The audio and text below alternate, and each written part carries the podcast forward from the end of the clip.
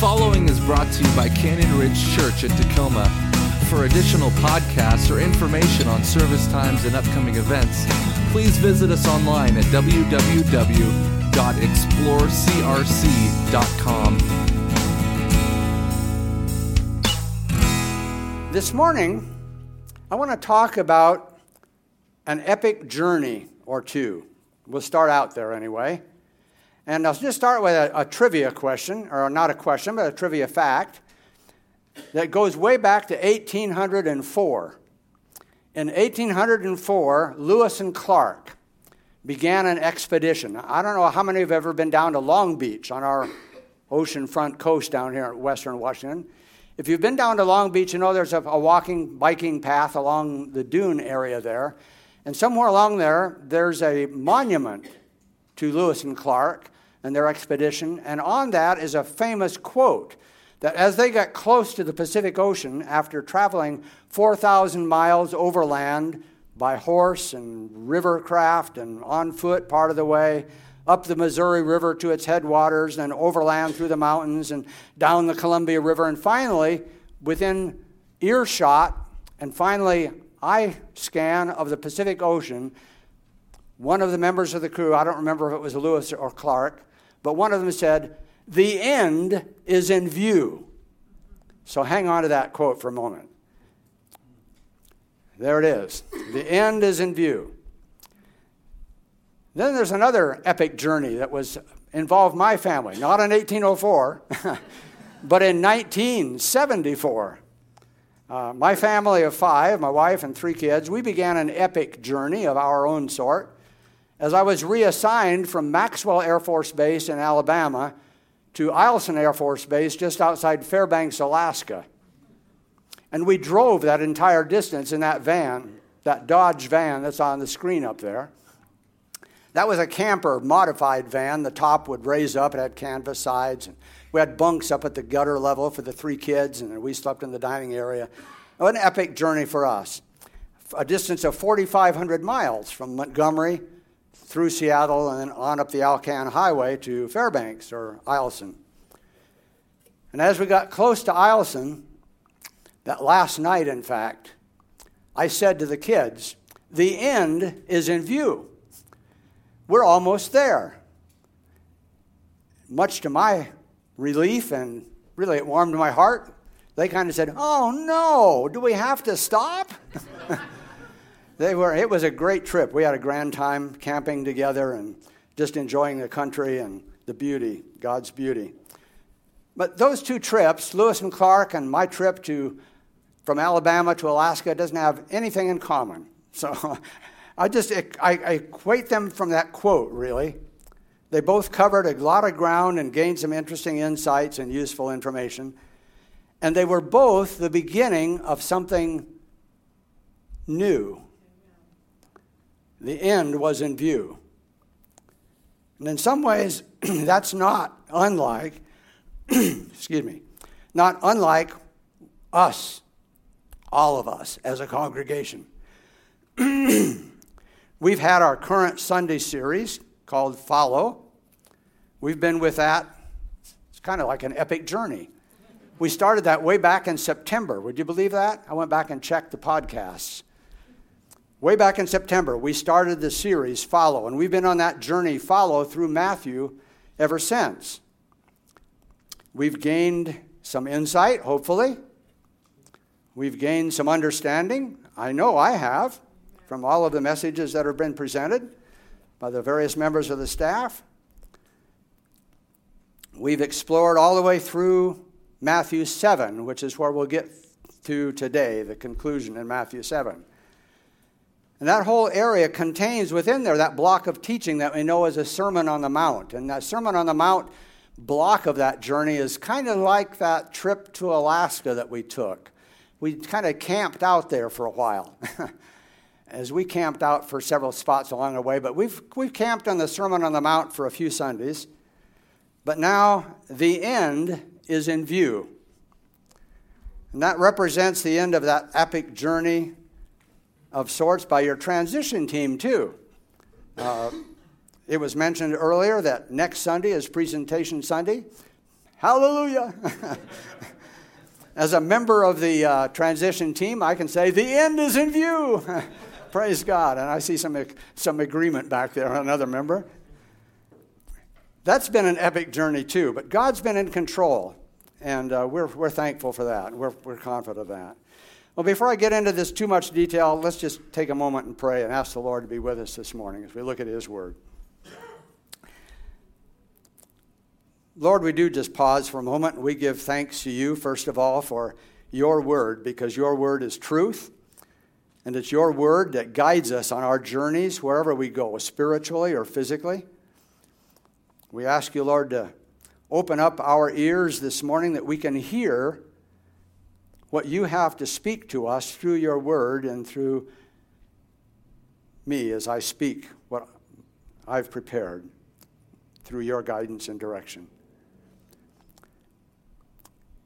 Help us, Lord, as the end is in view, to see beyond the end as well. In Jesus' name, amen. So, this morning, I invite you to reflect with me on our journey through the Sermon on the Mount by using the guidelines expressed in some of these final portions of Matthew. And let's begin, first of all, with our mission statement, because that's uh, a key part of who we are and guided us through, actually, a lot of the Sermon on the Mount. And you know this, we've heard it just earlier today in the thing, and I can't quite read the monitor that far away, but you know, CRC is a place where you're free to explore faith at your own pace and grow. I forgot the grow, can't leave that out. Explore and grow at your own pace. So, whatever, wherever you are on the journey, that's where you are. And you're free to be there as long as you're exploring and growing. And I suspect that on that trip with Lewis and Clark, the members of the expedition that were with him were free sometimes as they were having an overnight somewhere, or maybe several overnights, to explore the area a little bit. I certainly would. And we know that Lewis did because he was a botanist and he collected a lot of plant samples and lots of drawings. And if you've been to any of the museums that, that show the episodes of that trip. You know, some of you've seen some of the facsimiles, at least, of his drawings or some of the collections. So, so they, they explored on that trip. That was good. That's what they were doing, after all. Uh, we explored a lot on that trip on uh, our way to Alaska, and that was good.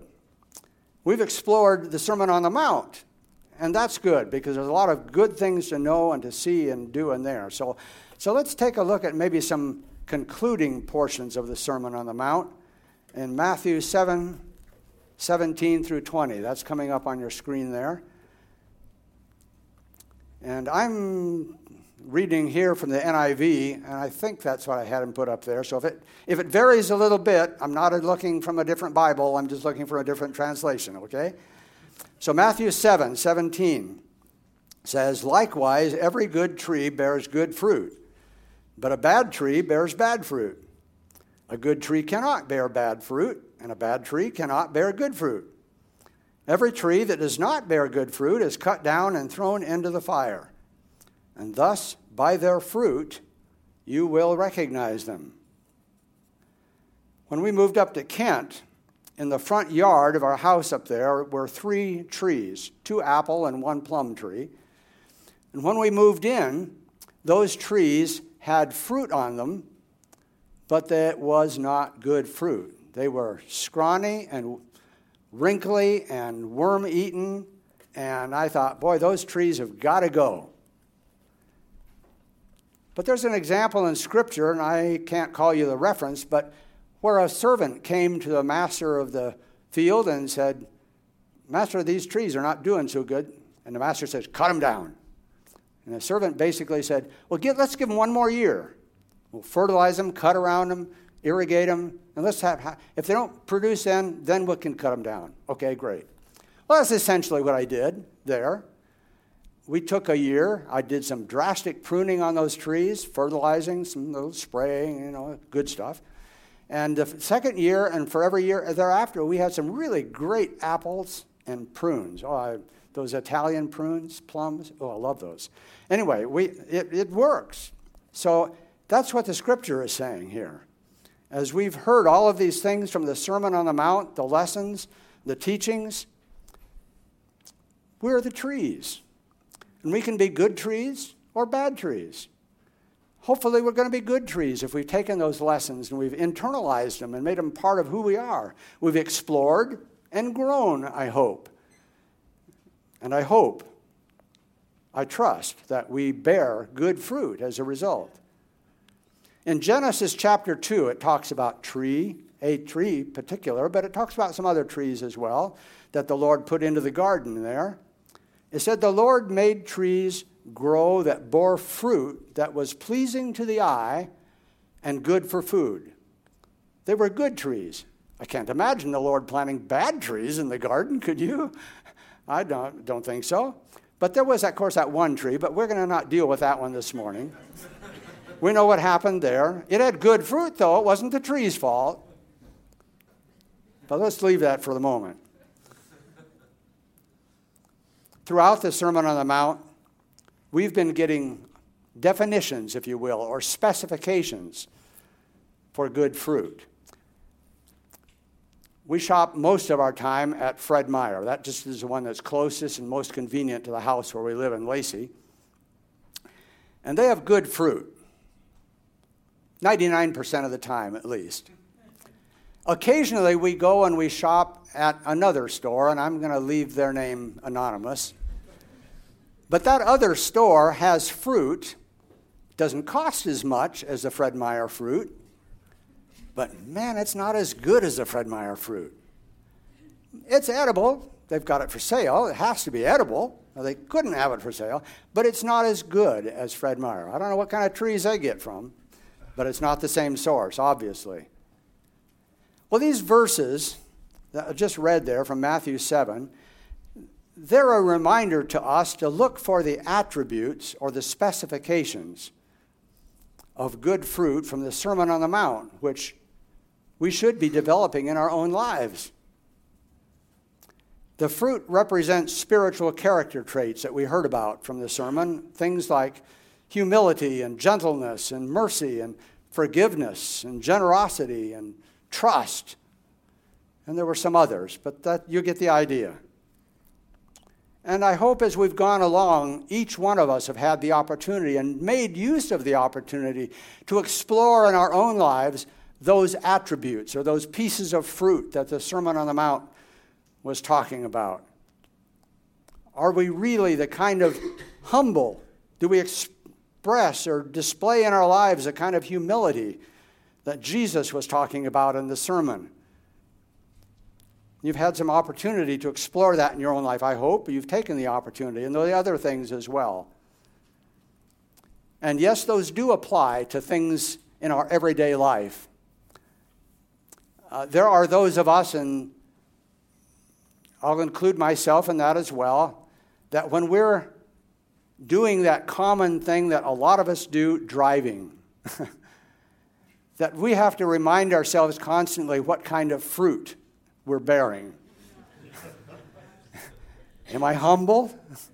Yeah. Am I gentle? Am I forgiving? I don't always bear good fruit. I'm getting better, I think. No, I know I am. I hope I get better and better but not just on the freeway or on the road. I hope in all areas of my life and in all areas of our, all of our lives. Going on in chapter 7, verses 21 through 23, it tells us, well, let me just read that here. Not everyone who says to me, Lord, Lord, will enter the kingdom of heaven, but only the one who does the will of my Father who is in heaven. Many will say to me on that day, Lord, Lord, didn't we prophesy in your name? and in your name drive out demons, and in your name perform miracles? And then I will tell them, this is the Lord speaking, then I will tell them, Depart from me. I don't know you. So it's important to have the right kind of fruit. You could express that in another way with an idiom that we're all familiar with actions speak louder than words. Our actions display our fruit. That's what we read there in Matthew 7.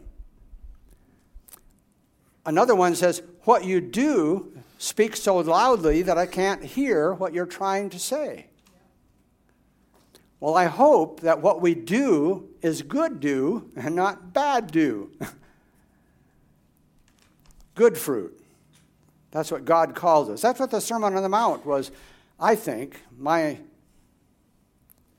analysis of that, if you will. That's what the Sermon on the Mount is talking to us about. What kind of fruit, what kind of people are we? What do we when we've explored all of the ways that we can live and all of the attributes and personality traits that any of us could possibly have, what do we settle on for ourselves? And why? And where do we get it? I mean, do we go f- with the truth and the parameters that the pardon the analogy, that the produce shoppers from Fred Meyer use when they go to find good fruit, or do we go with the shopper from that other place? We've got specifications, of course, and they're in my digital Bible here. And that's always where we go, isn't it? We've heard that so many times from each one of our members of the staff have emphasized that so many times that if we really want to know the truth of how to live, who to live for, and what to do with what we know about it. We don't go by hearsay, we don't go by what other people look like or other people's actions because that's not always reliable. We go to the source, we go to the God's word, the Bible. Amen. So Jesus wanted his hearers to be doers of the word that he had spoken. And that's why that last section of verses that I read sounds harsh, doesn't it? Not everyone that says to me, Lord, Lord, will enter the kingdom of heaven, but only the one who does the will of my Father who is in heaven. And not everyone that says to me, huh, Didn't I prophesy in your name or do these wonderful things in your name? But I'll just tell them, Depart from me. I never knew you because your fruit isn't what it should be. That echoes something that James says in the first chapter of James, verses 22 through 24. And that's a familiar words, probably to a lot of us. I'm going to share with those words to you out of the message paraphrase because I think they kind of cut to the core of what it is with us. In, in James, the message paraphrase says, Don't fool yourself into thinking you are a listener when you let the word go in one ear and out the other. Act on what you've heard. Those who hear and don't act are like those who glance in a mirror and two minutes later have no idea who they are or what they look like. Well, let me move on. There's another slide. What do you see here? What's wrong with this picture? I don't know if any of you have ever been to uh, the Tower of Pisa. I've been blessed to have been there one time. And yeah, it really does look that bad. it's open for tourists to climb to the top. And we did that. And nothing is weirder to me than trying to climb a spiral staircase in a building that leans like that and you study, and they've got some information there, and there's a little museum, in fact, for the tourists, and you read about what on earth happened. Did the architect really have that bad an eyesight? What happened was the Tower of Pisa was built on sandy ground that was not solid for its foundation. And there's the result. Now, they've done things over the years to prop it up and be sure it doesn't, you know, keep going. But it's still there, and it's a wonderful reminder of what happens when a building, in this case, is not built on a solid foundation. Now, if you looked at the little bulletin insert that was in your seat, seats as you came in this morning, you saw the title of my message this morning. It's A Firm Foundation. And that's really what I want you to take away from this morning all of the examples about the kind of fruit we should be and where we get that, what's our source for that, and how do we work that out in our lives, all has to come back to this firm foundation. And so let's look at, in other words, from the Gospel of Matthew, chap going on in chapter 7, verses 24 through 29. This section of the chapter is known as the parable of two houses or the parable of two foundations, depending on, on your Bible little subtitles. Those, those subtitles, by the way, are not original parts of the text, those are just what translators or uh, paraphrasers have put into there to try to make it easier for us to understand what's being said. So, the parable of the two houses, the parable of the two foundations, it's a familiar one if you've been around church at all for any length of time. So, let's just um, go ahead and read that. Everyone who hears these words of mine and puts them into practice is like a wise man who built his house on the rock.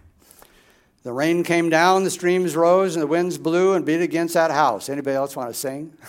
Learn that song in Sunday school? Yet it did not fall because it had its foundation on the rock. But everyone who hears these words of mine and does not put them into practice is like a foolish man who built his house on the sand. The rain came down, the streams rose, and the winds blew and beat against the house, and it fell with a great crash. When Jesus had finished saying these things, the crowds were amazed at his teaching because he taught as one who had authority and not as their own teachers of the law. The parable of the firm foundation. One more good example from Matthew 7. To me, it represents Jesus' ability to use everyday examples to illustrate eternal truths. That's really what a parable is all about. We don't always take parables at their literal word. We're not meant to. But we are meant to look at them and look at the one that's in our sharing time this morning to contain eternal truths. Eternal truths about the good fruit that we're supposed to be bearing. So, what at first seems like a story about building techniques is actually a profound conclusion of this whole section of teaching that we know as the Sermon on the Mount. Jesus' hearers, of course, would be very familiar with the parable. He told it in terms that they would understand and recognize and know. Most of the houses in Jesus' day were probably built of hardened mud, kind of like adobe. If you've been down through the southwest part of our country, some of the pioneer structures that still remain and stand that were built of adobe, some of them are in good shape and some are not in such good shape. A few years ago, when we had the opportunity, my wife and I, to, to go to Oaxaca, Mexico on a mission trip, many of the older buildings in that town are, are adobe construction, and some of them weren't not in good shape at all. Some of them probably because they were not built on a firm foundation. Some of them just hadn't been maintained over the years, which is another thing, of course, that we need to do to preserve the good fruit that we've got in us, to maintain what we've learned and use it properly. But Israel is a land of hills and gullies, wadis, they call them there. The temptation to build in the wadi where the water was close at hand would be very strong. I can see myself in that day, I can almost picture myself looking for a housing site.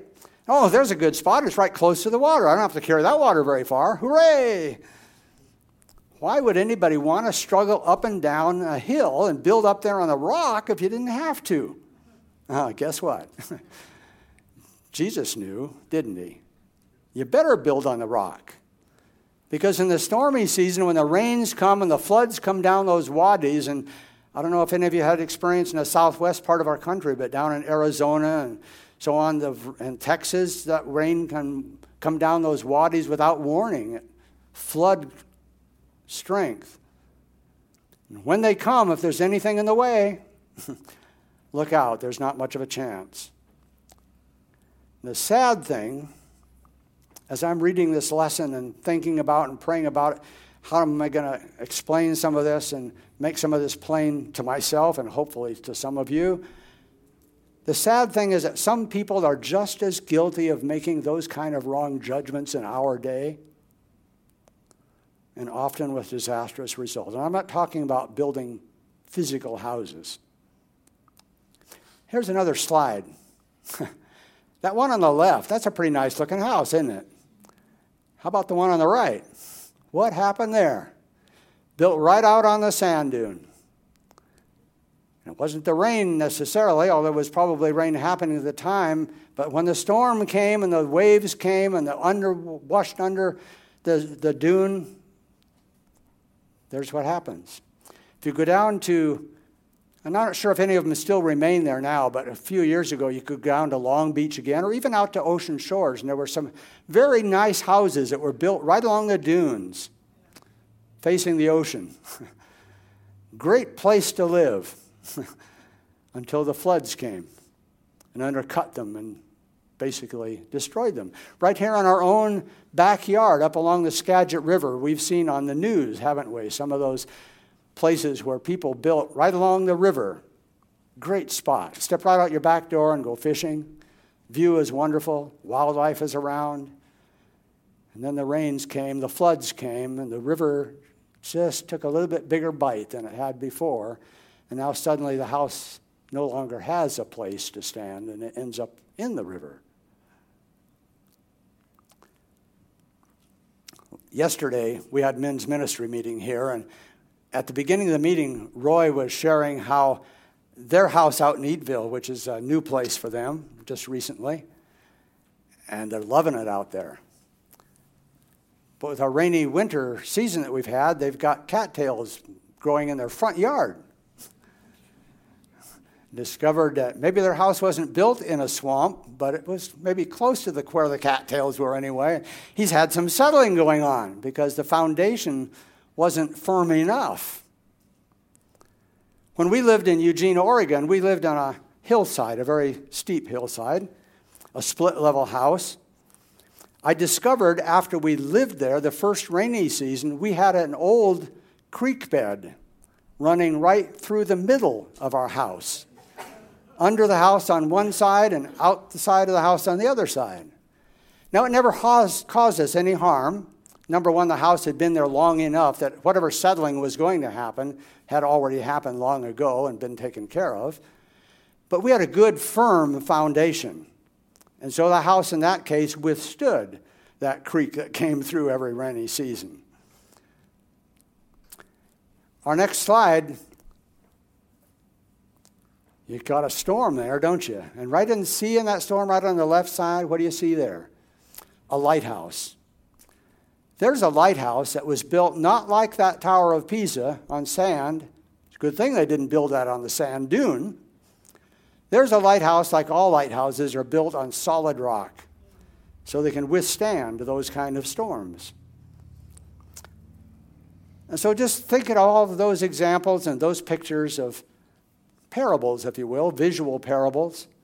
They illustrate that eternal truth again. And Paul illustrates that eternal truth in 1 Corinthians 3 10 and 11. Paul says, According to the grace of God given to me, Paul, as a wise master builder, I laid a foundation, and another is building upon it. But let each man be careful how he builds upon it. For no man can lay any foundation other than the one which is laid, which is Jesus Christ. So, what about all of us? What about all of you? Are you building on a solid foundation? Are you exploring faith? Sure, go ahead. Please do. That's part of our mantra here. That's our mission statement. Explore faith, but grow too in the process. And having explored, I, I hope, I pray that you're building on a solid foundation of God's truth and exhibiting His good fruit in your life. That's good advice for houses and lighthouses and even towers of Pisa, too late in the game, but even more so in our personal and our congregational life. So now we're about to enter a new phase, a new part of our epic journey, if you will, with Jesus. It's already been said a couple of different times, and we were reminded this morning that next week we have the arrival of a new lead pastor candidate. Josh, Pastor Josh, his first name, has already been vetted by our transition team. We've done some exploring and line and checking out some things in his background and education and all of that stuff. He's been approved by our regional board of directors as being licensable by Open Bible. Only one thing remains, and that's for him to come next weekend, remember, to present himself and his family to us and probably tell us some things about him, them and then give us an opportunity to visit with him at the dessert time. And I, I do hope that you'll all plan to come. And if you want to invite somebody else to come and say, hey, something exciting is going on at our church, come and hear what's happening, by all means, bring them along. They can explore and grow in their faith as well. And like Lewis and Clark, we can all say together now, the end is in view. But Lewis and Clark didn't settle down, find a comfortable spot on the dune to build their house and enjoy the view. When the end was in view for them, it was really just the beginning. And it's really going to be just the beginning, a re beginning for us. It's not a time to relax and sit back and say, ah, glad that's over. No. No. It's an exciting time, but our success, our epic journey as a congregation, isn't going to be measured just on the actions and the leadership of a new pastor. Just like it hasn't been in the past, and just like our success hasn't been based on the actions of our staff alone. Thank God for our staff. What a wonderful crew we have. Give our having staff for our current staff. What a wonderful crew we've got. They have seen us through and guided us through an epic journey in remarkable fashion. But now the end is in view, and we have the opportunity to move on from here with Pastor Josh, probably. And our continued success and effectiveness depends on the continued involvement of everyone in the life and witness of this congregation and your individual lives and success and effectiveness wherever you are in that journey of exploration, depends on your continued involvement and exploration and discovery. So, let's close the follow series.